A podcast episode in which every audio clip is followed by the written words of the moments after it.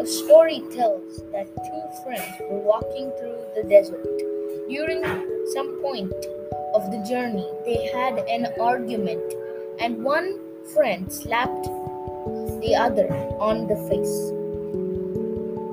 The one who got slapped was hurt, but without saying anything, wrote in sand, Today my best friend slapped me in the face.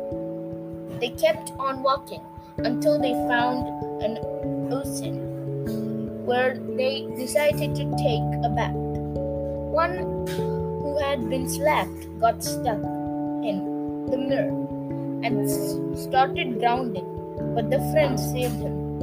After the friend recovered from nearly drowning, he wrote on stone, Today my best friend saved my life.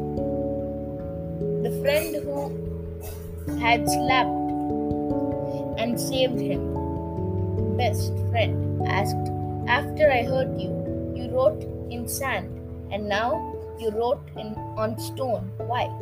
The other friend replied, When someone hurts us, we should write it down in sand.